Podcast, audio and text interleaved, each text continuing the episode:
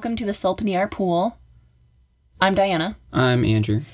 um, and we are a podcast for the in depth and semi serious discussion of the Animorphs book series written by K.A. Applegate. And for those of you who are new to the podcast, we divide our show into a spoiler free and spoiler intensive section. And today we're going to be talking about Animorphs book number six, The Capture. Oh, yeah, this book came out in February 1997. So we're in 1997 now. Oh, wow, nice. Um, and the number one song at the time was "Don't Speak" by No Doubt. Do you know that song? Uh, I do not. Really? Yes, you do. Is it by. Who's. No doubt, is that Gwen Stefani? I think so. It's like "Don't Speak." dun-dun-dun-dun-dun-dun. I don't need a reason. Don't tell me 'cause it hurts. I think you do know it. Okay, I probably know it, but um, betraying my lack of 90s knowledge. I know. Are you even a '90s kid? I'm. The jury's still out. um, okay, so Animorphs number six, The Capture. Um, the front cover is Jake morphing into a fly. I have a really old paperback, so the inside cover is gone, but there's supposed to be like a, Oh, there's supposed to be a, a fly. right. It's one of those covers where there's a hole in it, and then you can see through to the next page, but the next page is actually gone. Yeah. So it's just a hole. Yeah. And there's a sticker that says 50 cents on it. Did you buy this for fifty cents? I think so. I think I got it at a thrift store. It was originally Did you get it like for this read or for when you were young? when I was young, Oh, okay. when I was a, a wee lad. Cool. Nice. So, shall we talk about the book? Okay, let's get started. So, book six, The Capture. It's going to be awesome. In this book, Jake gets captured, I guess is the idea. Don't spoil it. Sorry, should have saved it for the spoilers section. so, this is a Jake book, which is good because otherwise the later action might not be as exciting. It's true. Um, and so at the beginning of the book, it's Jake at home, and there's kind of a scene with with Jake and Tom. Tom's brother. Tom is Jake's brother, um, who is a controller, and Jake is practicing the cockroach morph. I think. yeah, he's trying to morph Roach. They're finally practicing morphs before they use them, which I thought was was good. Shows they're learning. I know they've learned from their experiences as ants. Jake is invited by Tom to a sharing park cleanup. Sounds fun, I guess.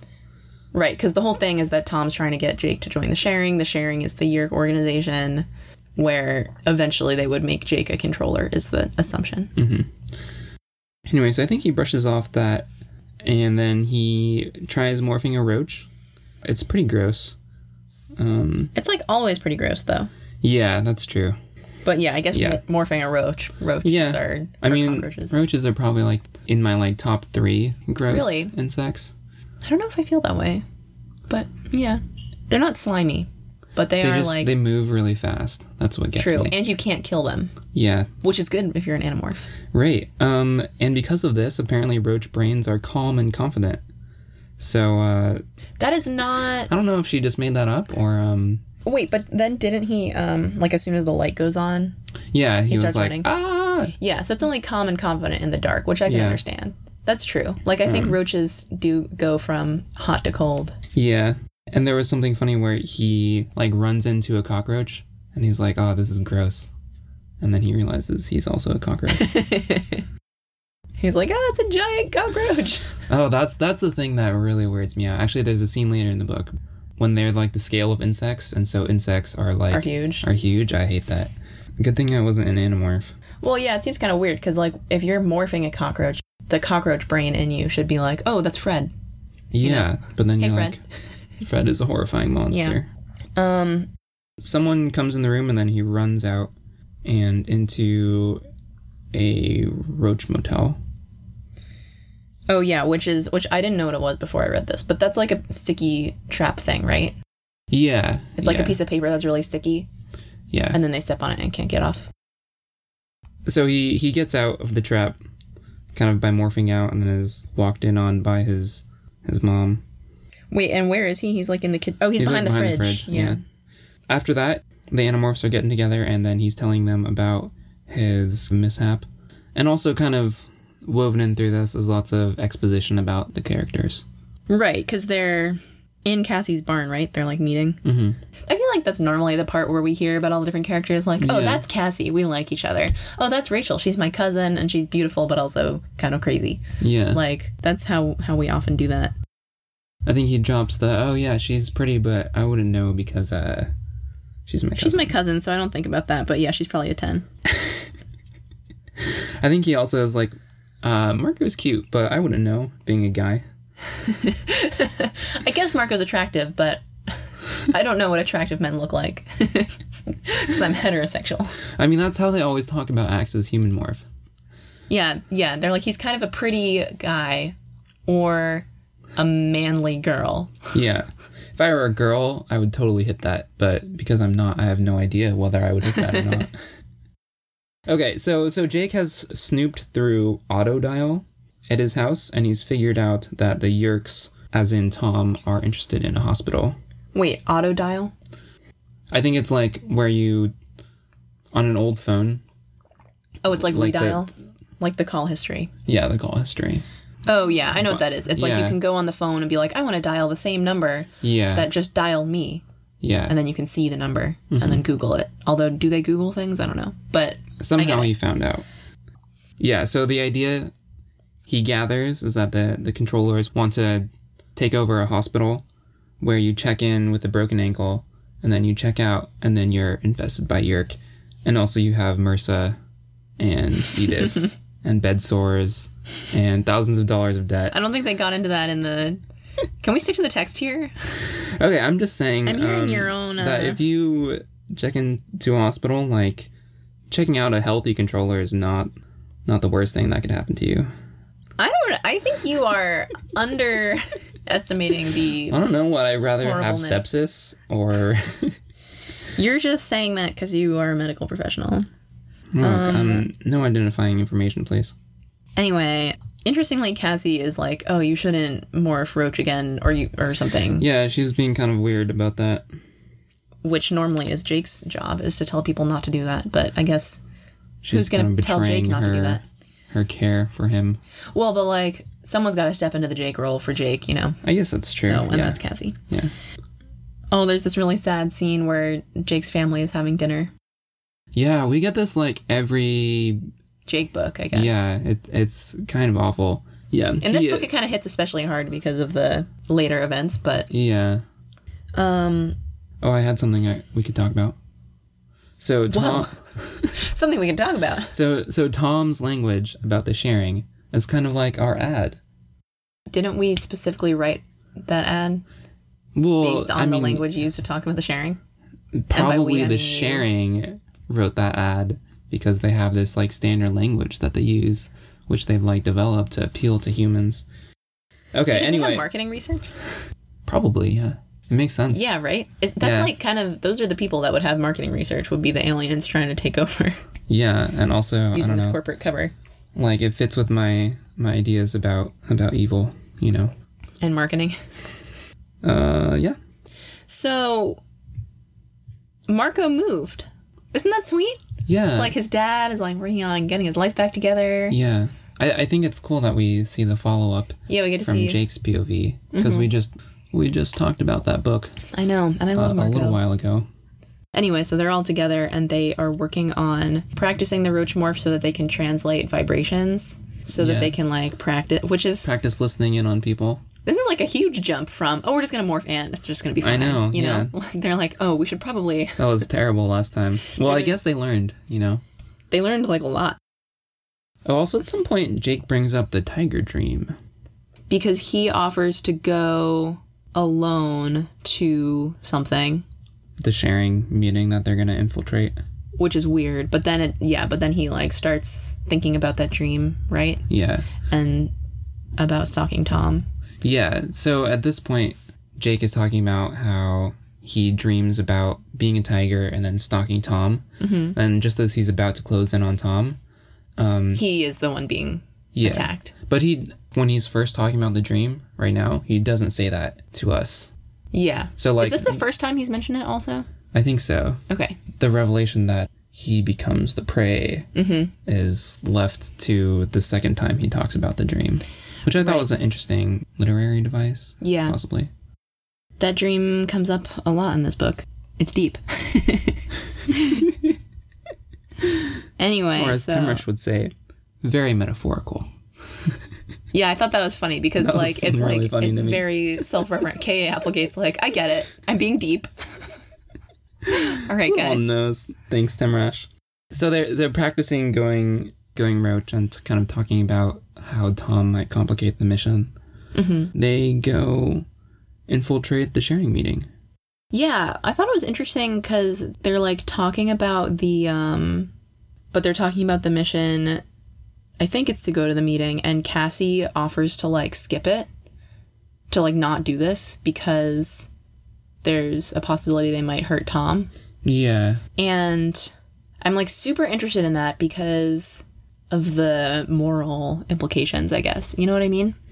Mm-hmm. Like she basically said, you know, if this is going to be upsetting for you, we can just we can just not yeah. we can not even like oh you you jake can sit this out like i understand if you don't want to do it she didn't even say that she was like maybe we just shouldn't do it she's like not being utilitarian no, she is not.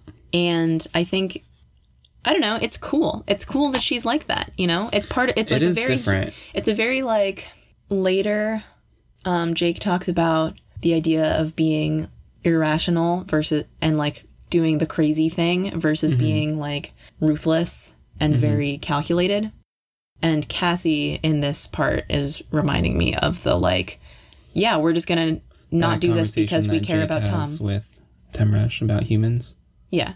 Yeah, I wasn't going to get into it, but yeah, this reminds me of that because Cassie's like, yeah, we're humans who care about people, and it would be okay to not Mm-hmm. do this because we care about Tom. yeah, I like that she brought it up. I also like that they didn't go with that, yeah. I think that's that's kind of terrible. but it, I mean, but it's important to like stay grounded she is in. thinking about it.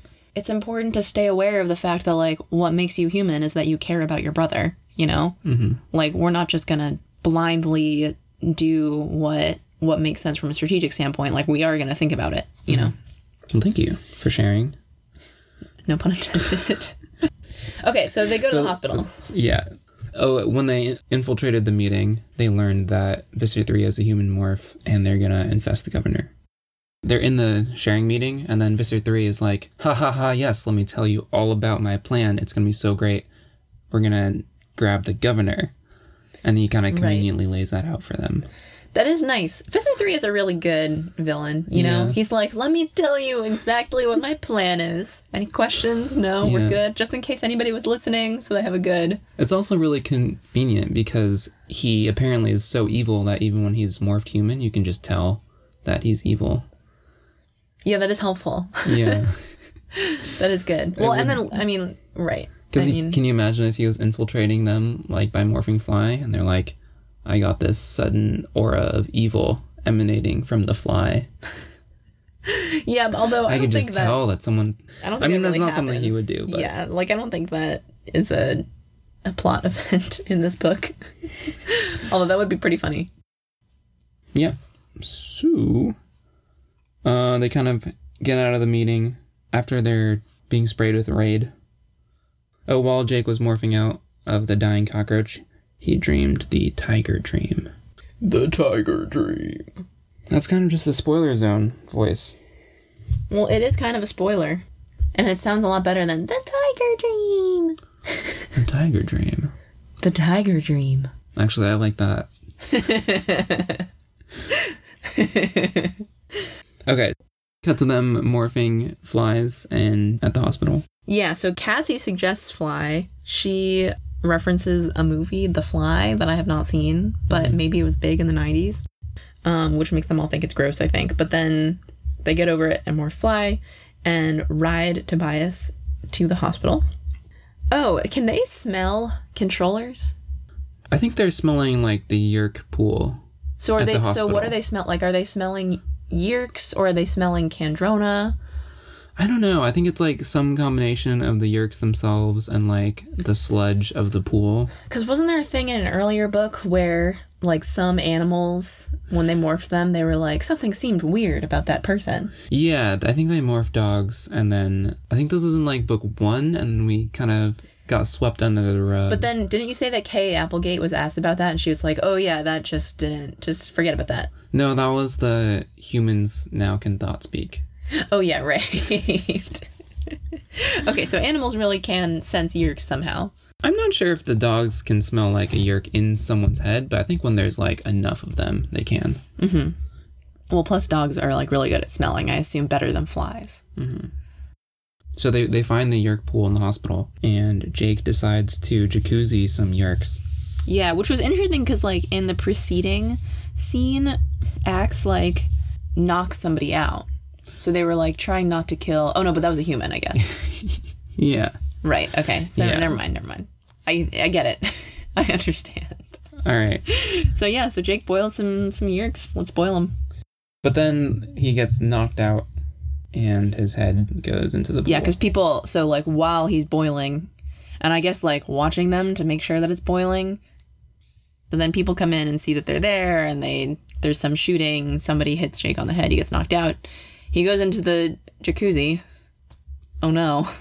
And then there's like an interesting sequence where they so he was like knocked out so so people are like the other animorphs kind of carry him to safety but it seems like it takes several minutes for him to actually become a controller Yeah, yeah. I thought it was cool that we're like getting to see up close and personal what infestation looks like. Like it's painful, and then you go into like this weird unconscious state.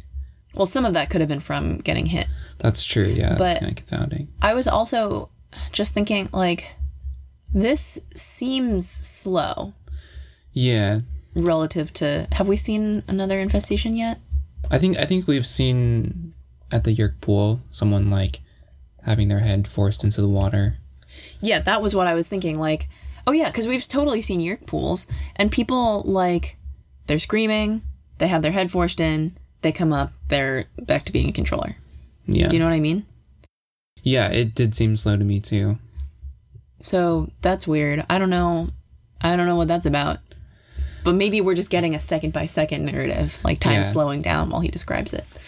It like it's it seemed weird. I was like, if it's always like this, it seems a lot easier to like stop infestations from happening. Do you do you think that maybe it's like the first time you get infested, your ear hole is really tight? Um, well, I was thinking my theory was that after a Yeerk has already like gotten familiar with what it's like to infest you, they might know the patterns of your cortex better, if that makes sense. Yeah. That's So instead of like exploring new territory, they're like, oh, I know that I need to like put this part of my slug body here, and then two inches to the left, I need to curve a little bit to go into that avoid crevice the pleasure center. Um, or whatever. You know what I mean? That was that was my thought was that it was more about like the wrapping around the brain and maybe they're Mm-hmm. more familiar with it. But I don't think that's it because brains are pretty much the same as each other, like structurally, you know. Yeah. So it's not like there's that much different. yeah. I think that theory does Oh. explain the facts. Maybe it's because the yeerk was dying. Yeah, I had that thought. Like the yeerk is really hot and agitated. Yeah, or like weak or something, like from being. Yeah. I mean, who knows what the heat does to it, and like maybe it slows it down or whatever. Yeah. I don't know. We can watch out for this.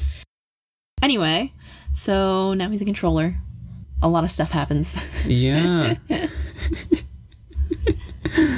uh, and so he kind of slips up a little bit, and the Yeerk in Jake, I guess, makes a look of revulsion when he sees Ax initially. That kind of tips him off. And Ax is like, Jake could be a controller. And then Yeerk, Jake, Temrash is like, no, no, no, guys, I'm totally fine. I'm me. And then they, they come up with the plan that Ax should morph Jake, and then Ax touches Jake to acquire him, and then the Yeerk is like, Get your hands off me, you Andalite filth. which is like That's kind of a giveaway um, at that point. yeah i thought it was funny that after that they continue to say like oh that was a giveaway like later because i was like didn't didn't you know already that he was here because so later um when they're talking about ax morphing jake and he's like I don't even remember what he says, but it's something along the lines of like, "This will never work. You just shouldn't do this." They're like, Oh, "Oh, yeah. you just gave away that you're a controller because the real Jake would have helped us." Yeah. But I was like, I think that was the nail in the coffin. Yeah, but I was like, Wasn't it especially clear when he said, Get your hands off me, Andalite filth? oh, he's just cranky. like, was there any doubt left? but yeah, now they're extra sure. um, Oh, and the other thing that kind of comes up as Jake is struggling with the yeerk in his head is um, that this is the same yeerk that controlled Tom before. yes, yes. And this is the one who was like the mastermind yeerk. So this is the yeerk that's responsible for Tom being kind of a higher up in the sharing hmm as of late. So he's like kind of a big one in terms of yeerks, and also he has all this, all these memories of Tom struggling. Yeah. One thing I like about about the Yeerk infestation Uh, yes. is that um like your advancement in the ranks of the Yeerks is a little independent of your of your host. So you can have Tom who's like a what, like a high schooler and he's like the number 2 Yeerk on planet Earth. but then they're gonna give him a new host. Right, yeah. But yeah, yeah. I mean, we know that Chapman's a controller, right? Yeah. Yeah. And he's pretty high up and he's the vice principal. Exactly. And Like he's- you he's don't need to vice be principal for a while. in a uh, like you don't need to be in a super powerful position Mm-hmm. in order to be like a high up yeerk. Although, I guess yeah, it does sound like once you As you reach a certain thing, you get a better host. Like Yeah, especially like you know really low ranking yeerks are Taxxon controllers or uh, get yeah, but I assume like you could do a really good job as a taxi controller and then be promoted to human, and Yeah. then do a really good job and then be promoted to like better human. yeah, You know, but there's still that time when you're like uh, you're like a twelve year old. yeah how old is Tom like I don't know 16 17 because there's talk about him He's in high school, but I don't know where in high school. But yeah, yeah I think he's he's old enough that they're talking about him going to college on a basketball scholarship yeah, but he so hasn't like he's like n- nailed it in. not yet. like freshman so he must be like Yeah, he's probably least- sophomore or junior, yeah and he joined the sharing because of a girl. that's how they get you I know that was so sad. just load up the sharing with with pretty girls and then get get everyone to join Well, okay, sure. I was just saying the Tom story was really sad. but it sounds like somebody's thinking about their marketing strategy. so they're going to take jake to a shack in the woods just kind of convenient Mhm. that there's the shack there Mm-hmm. oh and then this was really gave me the heebie jeebies Mhm. um, but the yeerk like squeezes cassie's hand to like reassure her Yeah, that was was weird. really i didn't like that, That was icky. Although, I mean, you know, Cassie knows better, so like it was fine. yeah I was also wondering, like, I assume the answer to this is yes, but do you think that they would have noticed that he was a controller without the ax stuff? you know i'm i'm not sure by the time they noticed it might have been too late Because Because I assume that pretty pretty soon after they depart ways, the Yeerk would have just went to Visser Three and then had them all captured. They only they have a very short window in which to in which to recognize Jake as controller. I think the only way they could have done it would have been if somebody was like, "Oh, Jake's head went into that yeerk pool. Just to be safe, we should quarantine him for three days." Do you know yeah. what I mean? Yeah. But I don't know if they were thinking about the fact that his head went into the yeerk pool. hmm I don't think they would have just noticed, right? Mhm. It seemed like Cassie saw that he was kind of zoned out, but she was like, "Oh, are you okay? Like, did you get hit really hard? Do you know what I mean?" Yeah, he needs to go to the hospital. Yeah. Yeah. So I don't think that they would have noticed. So it's good that Ax was there, basically. Because that year came really close to just having him. I know. So they go to the shack. There's kind of some intense stuff as Temrash is like torturing Jake. Oh, like looking at his fantasies and stuff. Yeah. Yeah. At one point he says Jake will be a ghost haunting the machine of your own brain. I mean, yeah. Yeah. I didn't really care for the back and forth about how awful it is because it's Oh, just really? awful. Yeah. I like that part. I know. Yeah. I think we have different kind of things that we appreciate about these these books. That's fair. Um, but everyone can appreciate the tiger dream. The Tiger Dream. Thank you. Including Temrash, who's like, yeah, interesting dream. Very metaphorical. That was pretty cool. I like I like having him there. It almost made me want to see like more infestations like this to get the back and forth between the Yeerk and the. Yeah, I mean, that's what's so great about a future book. We can maybe cut that and talk about it later. Okay, anyway, yeah. Oh, and then Somehow the Animorphs, or somehow Jake hasn't thought of this, but Temrash's plan is to morph to escape. And Jake is like, why is he so confident? What could he have in mind? I know. I was thinking that too. I was like, isn't it obvious that the other Animorphs would have been like, oh, he's Jake. Like, he's gonna morph. Yeah, but whatever. So he morphs Tiger, which, good choice. That's probably what I would have morphed if I were trying to get the best one. And probably most likely get out of there, except that he doesn't know how to get out, He kind of got lost. which I guess makes sense. Although, like, Jake has been there before, right? So I was surprised that they were lost. Yeah, I think the the idea is that he's too lost to get out within the two hour time limit, and then Yeah, I know. But I was just thinking, like, that seems surprising to me. yeah, Because I would have yeah. thought that Jake knew his way. But luckily, that doesn't happen. Then he tries going Falcon, but gets owled. I thought it was funny because Kay Applegate here is kind of poking fun at her own literary devices. So Temrash will morph something. Then Jake will be like, oh, that won't work because of this. And then Temrash is like, I can see your thoughts. I know what's happening. And then Jake's like, but I like telling you. And it's, you know, it's clearly like an expository device too. Yeah. But it's like, I just really like that Temrash gets annoyed. Because he's like, I know everything that you know. You don't need to tell me. Yeah, I thought that was really funny. I like the the like two people trapped in your own head trope. yeah. okay, so so I guess he tries various stuff to escape. He tries a wolf, but then then he runs another into wolf another wolf pack. pack, which sucks. Uh, and also Rachel is an elephant. and like Marco was leading them to the wolf pack. It was all orchestrated very well. And um oh, there's some stuff about human nature. This is kind of during Temrash and Jake's internal They're bonding. dialogue. Their bond sesh. Yeah, that's terrible. Not their bond sesh, but um, I guess. No, yeah. But that is what I was talking about earlier, right? Where Jake's talking about like humans will keep fighting Even when even when the chips are down, even when they know it's hopeless. Yeah. and that's the difference between you and me, and that's why we'll win. Although I was kind of like, that's not why you'll win. The No. reason that the reason that you win is because there actually is a chance that you'll win, and you do. You know what I mean? Not yes. I mean, like fighting when there's no chance yes. of winning is not like Cannot not, lead to you winning. that's not exactly it. Jake. But yes, I get what he was going for. right. No, and and I did like that. I like whenever they talk about those. Like that's the thing about humans. It is the human exceptionalism is very prominent, kind of throughout Animorphs. right and you know i think that it it has a positive effect on readers you know like i Yeah. feel it and i'm like yeah You feel humans human human patriotism. like kind oh of. we're the best yeah exactly it's kind of interesting because Should we make a parallel to like nationalism or please? so the reason why it's interesting that human exceptionalism is such a theme in this book is because um exceptionalism is a really big part of um different like nationalist movements i'm most specifically thinking of fascism and like you know where fascism has played a role in history so i won't get into it Right.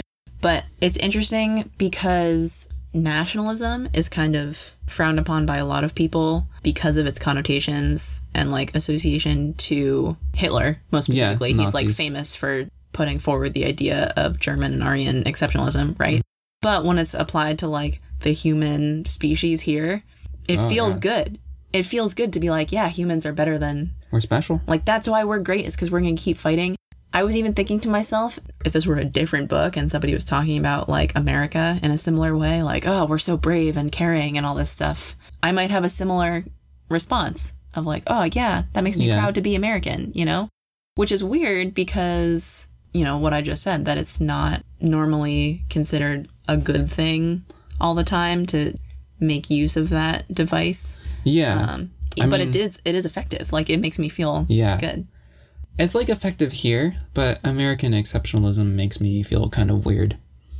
Probably because it's like But I think that's just because of the connotation. Like Exactly, I think I think in your heart, or at least in my heart, American exceptionalism makes me feel good about America, and then when I think about it too much, I'm like, I, don't want to think see about it. fireworks or hear that song that I'm proud to be an American. Yeah, yeah, That's what I'm saying. Yeah, but like you can't push it too far because otherwise you get into it feels good. Yeah. and then but then when you think about it, you're like, I don't like the associations that come with this. Mm-hmm. But I think because in this book it's about like humans versus other alien species, you Mm-hmm. get away with it more. yeah, It's more acceptable to use that kind of language here than it Yeah. would be if this were about America or something like that.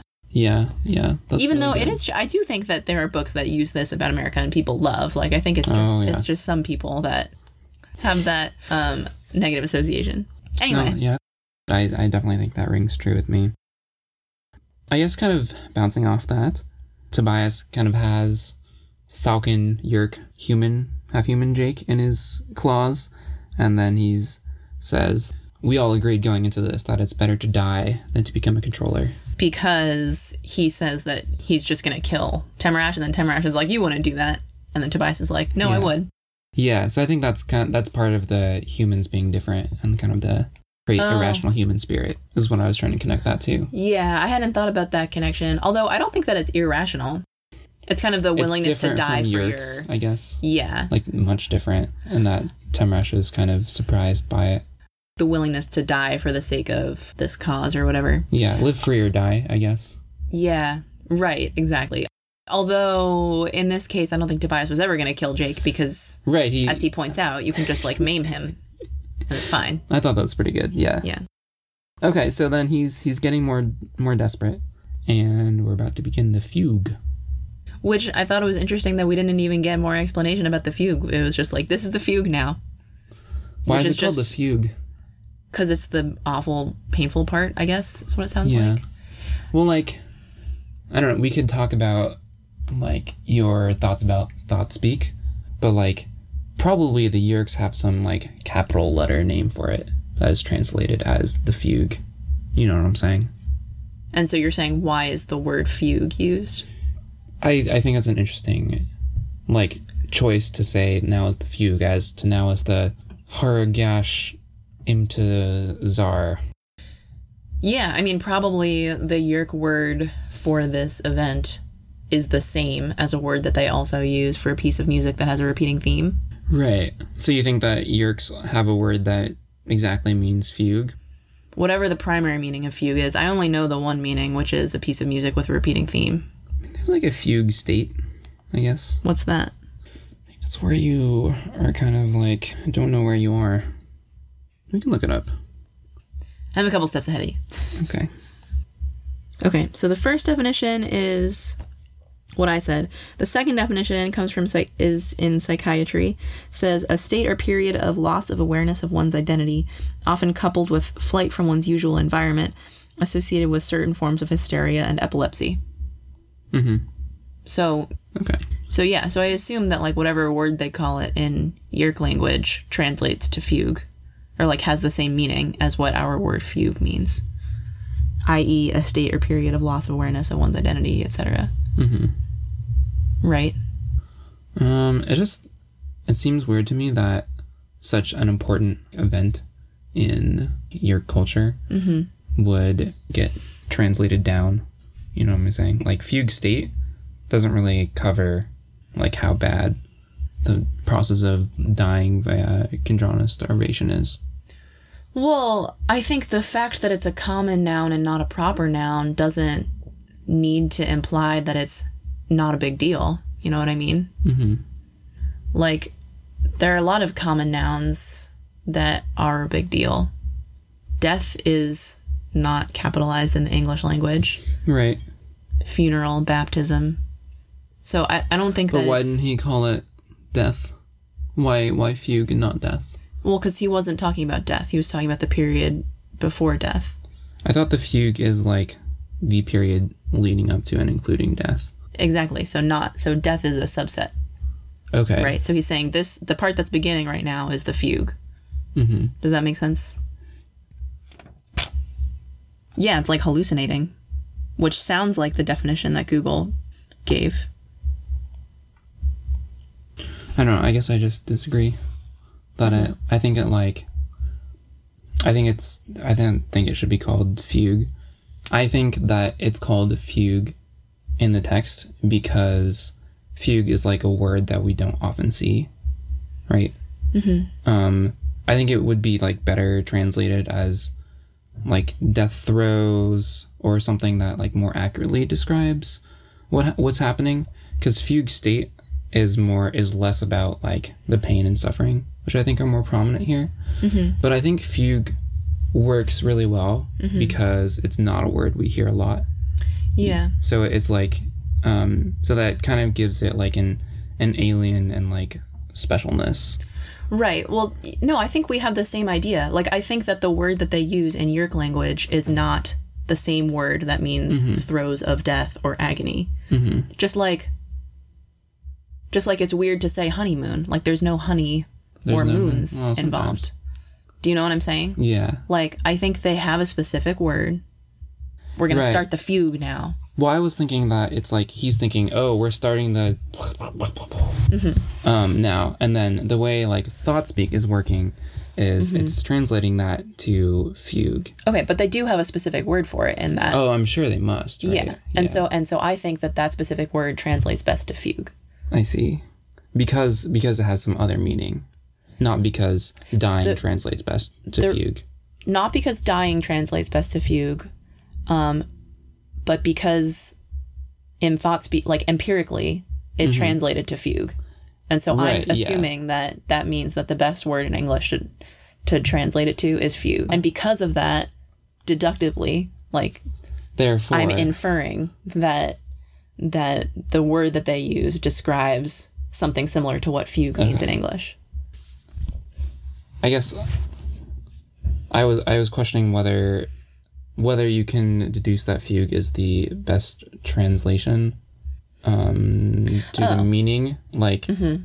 maybe it's just written here for effect because in our everyday lives we don't say fugue. Oh. You know what I'm saying? Well, that okay. I mean, That, I, I do know what you're saying. I'm saying. But I think we have to assume that, um, like, I think it's much more fun to read these books assuming that Yeah. the world Mm-hmm. has a way that it works and it's not just like K. Applegate writing things for effect. Yeah. So I was assuming that ThoughtSpeak translates impeccably yeah. and that this is the best word Mm-hmm. to translate from whatever the year word is. Do you know what Yeah. I mean? Yeah. That's true. even though yeah sure maybe kay applegate was like i in fact probably she was like i want a word that sounds different And fugue absolutely works really well, yeah is, is But- what I think.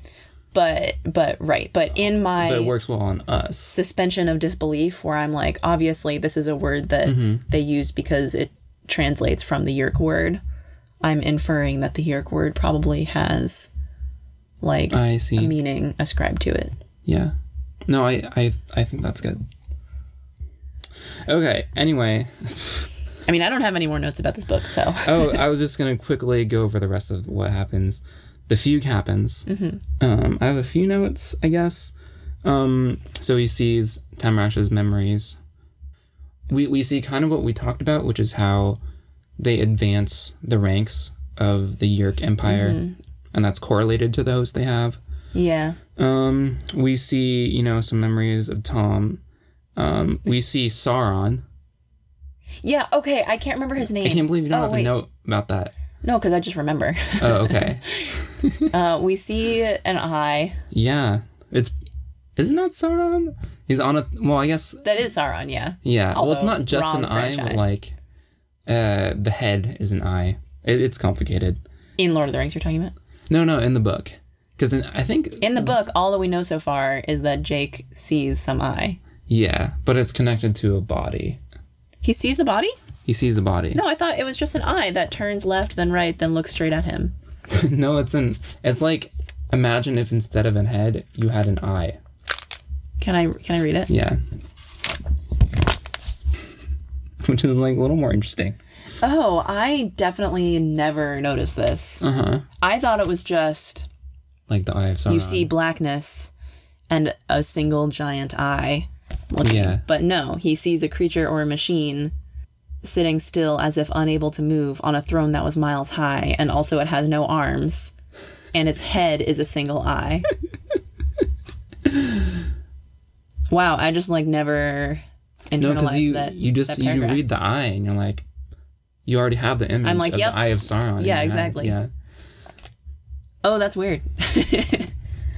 Um. Okay, and then I guess I wish that we saw more of the fugue from the Yeerk's perspective, yeah. because that would be super interesting. Yeah. Anyway, it would have been cool. Oh, another thing I have a note of is after the Yeerk dies, he like shrivels up into dust and nothing. I know it becomes nothing. I thought that was. It reminded me of uh, vampires in Buffy. Oh yeah, right. Uh, Yeah, I was like, that's convenient. It's also. It's also. It's like very magical. You know, I can't think of a way that would happen. Um. Yeah, I mean, I guess they they would be mostly water, and I mean, I. I, I don't know. You can make up some. I know I'm making it up. Yeah, they're Okay. mostly water, and also without. No, but like, what what changes when you're alive to dead? Nothing. So, You just don't have any more Kandrona. Oh yeah, maybe that's it. So maybe like as soon as you, like as soon as there's one part of the slug body that loses all Kandrona and you can't like perfuse it with Kandrona anymore, Mm-hmm. then that like dies rapidly, mm-hmm. and like things that are released in the death of that tissue like eat up the rest of the yeerk.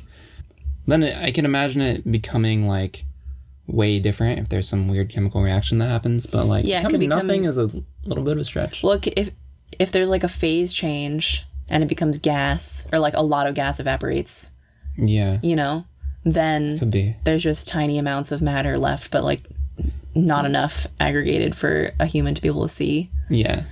That's probably that's probably what happened. Um, but yeah, it, it reminded me a lot of, of Buffy and the uh, the vampires in Buffy.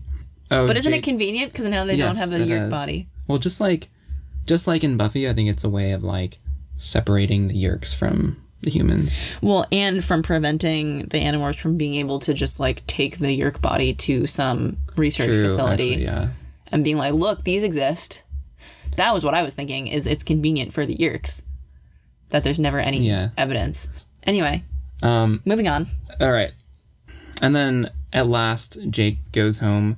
Ax has been eating everything in sight, and then he calls Tom on the phone with Morph Taffy Wolf and tells him not to give up.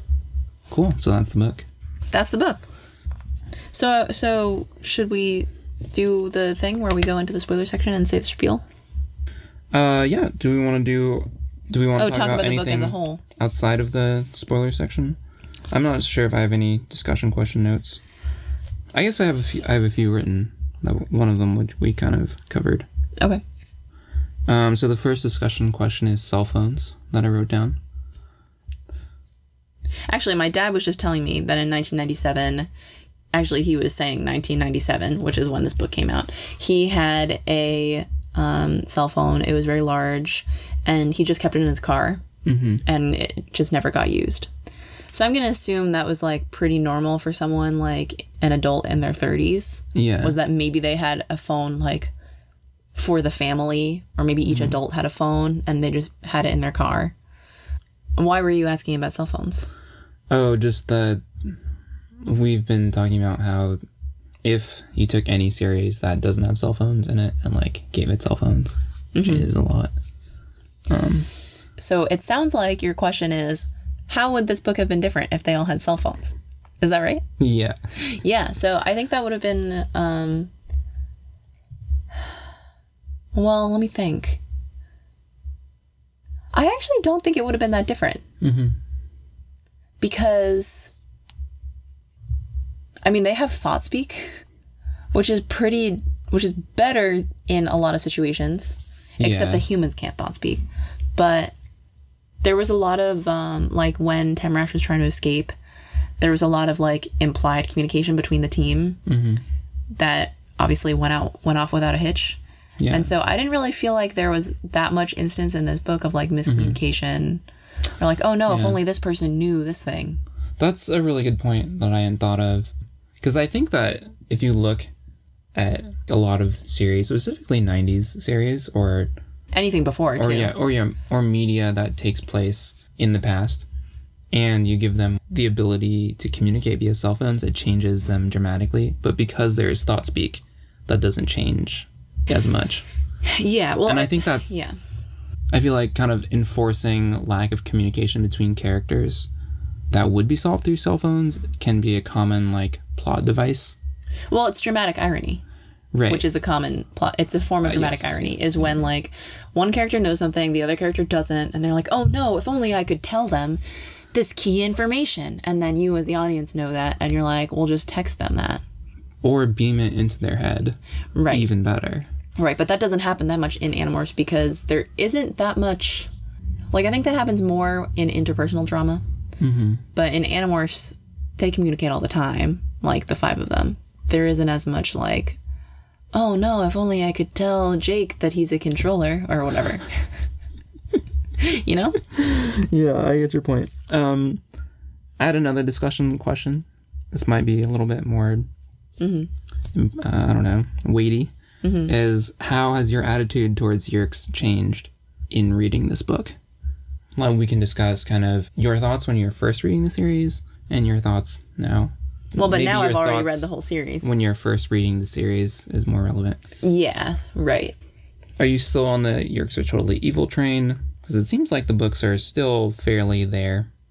So, yeah, so what were my thoughts on reading this when I read it for the first time? Yeah, specifically about how you looked at Yeerks.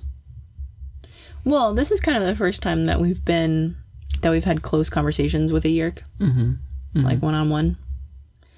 So you you get to watch Temrash um, think and try to get out of a situation and then fail, and then obviously you also watch him die, and it's always unpleasant for me to watch characters die, including villains which you know that's why like a lot of family friendly movies just have the villain like get squashed by a house or like they fall into a volcano or whatever and you don't actually see them die Yeah. right so yeah i never like watching characters die after like even minimal amounts of conversation from them Hmm. um so when i when i was reading this i did feel bad about and like i felt sad reading about the fugue and everything. Um, but it was the kind of sad that I feel when I'm killing a bug. You know, I'm like, this is really unpleasant because I feel bad because I'm killing something, but also I have to do it because otherwise there's just going to be a bug in my house, and like I'm not just going to let there be a bug in my house. You know.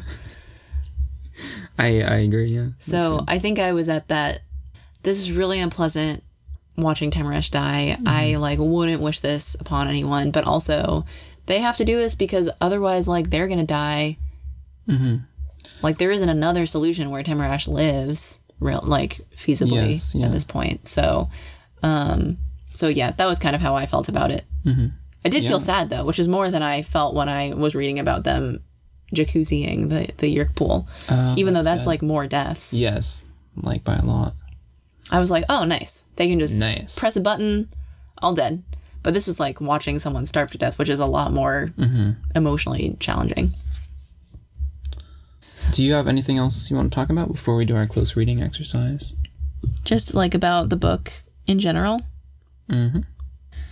Not really, I guess. I mean, you know, I like the plot device of having a person's mind being controlled by a yeerk, but like they can still have conversations and stuff. Like reading about Tom interacting with Temrash and reading about, yeah, just people interacting with their hosts is super interesting, mm-hmm. which we hadn't seen before. But yeah, I think we covered pretty much everything. I like this book a lot. Oh, I also like watching the group act Jakeless. Yeah, You I know. like that too. Yeah. Like they they totally got it. nailed it. Even when Jake, it's not even like they don't have Jake. It's like Jake is specifically acting against them, Yeah, and they're like, "No, we got this. Don't worry," yeah, yeah. which was cool. Is it time for a close reading exercise? Uh, sure. Do you want to pick a number between one and one hundred and fifty-four? Elige un número entre uno y 154. Great. 147. Ooh, wow. That might be good. Oh my gosh. I'm thinking this entire paragraph. Yeah, we can do it. So this is chapter 24. And this is Jake describing the fugue or his experience of watching the fugue. A lot has happened to me since I first saw the Andalite Prince land in that construction site. more strange things than happen to most people in their entire lives. But the strangest was this, and the saddest. So I'm I'm interested in this. A lot has happened to Jake since he first saw the Andalite Prince land in that construction site. Mm-hmm. Right? I, I agree. A I lot agree. has happened. Yes. Um, more strange things than happen to most people in their entire lives. Also yeah, agreed. Yeah. also agree. I guess the thing that I was most interested in is the fact that he said this was the strangest and saddest thing that has happened to him. mm-hmm. Um, mostly because it doesn't actually seem that strange, right? Mhm. Like he's just experiencing another being going through a lot of pain and then dying, Mhm. right? And like crying out in pain. Mm-hmm. He's seeing some memories. I have a possible explanation. hmm Is that the fugue is happening like in his head? He's basically hallucinating all these things. hmm So it might be that having really, really vivid and painful and weird hallucinations and sharing like literally your skull with another consciousness hmm is That's the strangest thing. is strange. We've all fantasized about aliens coming to Earth, you know? I feel like Mhm. most of us would be like, yeah, it's an alien that came to Earth, you know? hmm But when you're like hallucinating and having something that's like inside your brain, hmm that might yeah. be the strangest. Right, yeah. The experience of hallucinating. Yeah. hmm And it's the saddest, which, That's more, yeah, that's, I don't know. you know what I mean? But Um. what about every single day at dinner, Jake? Yeah. But yeah, I guess that's true. He gets a more up close look at Tom in this. Yeah, those those were my main like remarks. Were that he finds this the Mhm. most. Yes, I think that that was very interesting. Uh, yeah, I think it, it says a lot about just how crazy the fugue state is. I guess I was gonna say this keeps happening in like all the books, but they like refer to Elfangor as the Andalite or the Andalite Prince, I know. and Ax as the Andalite. I know. I was thinking. Well, I don't know about the ax thing. For Elfangor, I was thinking that it was just because like. Because it would be really hard for a reader to remember Elfangor. That's true. Yeah. So it's just easier to be like, oh yeah, remember when the Andalite Prince? And you're like, who's that? Oh, Prince of the Andalites. That makes sense. yeah, he landed in the construction site. Yeah, and like that's kind of all you need to know, and you can like read that without having Mhm. read the earlier book and be like, I guess there was an Andalite prince who landed in the construction site. Sure. Yeah. Otherwise, you're like, am I supposed to know who Elfangor is? What does that mean? That that's a good point. I had thought that my initial interpretation was that just saying the Andalite Prince is more formal and is what and that is like how you want to portray the event right here. So now he's summing up basically the events of the past six books or Mhm. referring to them. And so calling Elfangor the Andalite Prince is like saying Elfangor, Prince of the Andalites Yeah. as opposed to this guy I'm on a first name basis with. You know Elfangor, right? My um, buddy Elfangor. I think it also points out that he's not human. Like I think it points out how strange it is. Yeah. Right, because he's talking about all the weird things that have happened to him, and, and Yeah. he was like, "Oh yeah, this is the weirdest thing that's happened since my buddy, like, went to buy that construction site. Like that's not that weird." We all have a buddy that we see outside of a construction site. Exactly. So to say like, remember the time that an Andalite prince an Andalite Prince. Yeah, was at the construction site? That was how all the weird stuff happened, and you're like, oh yeah, that was pretty weird. it was. It was. That is a weird thing to have happen. Even if you didn't read that book, you're like, that doesn't sound like it was weird. Yeah, yeah. Um, I also like. But the strangest was this, and the saddest. I like I like short sentences. I just dig them. Yeah. Well, have I already said my theory on here about how they're writing these books? Yes. Yeah, I guess I was gonna connect it more to like Kay Applegate's writing, but like it also being this is how Jake narrated his thoughts when he was writing this down is uh is also Yeah, because like- an interesting point. Well, I think I think it. I, either way you look at it, whether you think about it as K. A. Applegate using a writing device, or I prefer to think of it as this is how Jake is thinking right now. Mm-hmm. But the short sentences are like he's not trying to be flowery, you know? Mm-hmm. He's not trying to like really impress something upon you that's like very like a complicated idea Mm-hmm. or like look how smart Jake is or whatever. It's like this is very a very simple idea, I guess. Mm-hmm. Yeah, yeah. This is just really sad. and strange. Yeah. Like Yeah. he he's he's not trying to be the leader of the Animorphs right now. Mm-hmm. Yeah, that's true. I also like the preceding sentences. I guess they're they're short and incomplete sentences. Is there a specific term for that? Yeah, sentence fragments. Sentence fragments? Yeah. But like a specific one for like using it as a like rhetorical device, Well, I where think where it's like a, a, continuation of the previous sentence. You fracture a sentence. Mhm.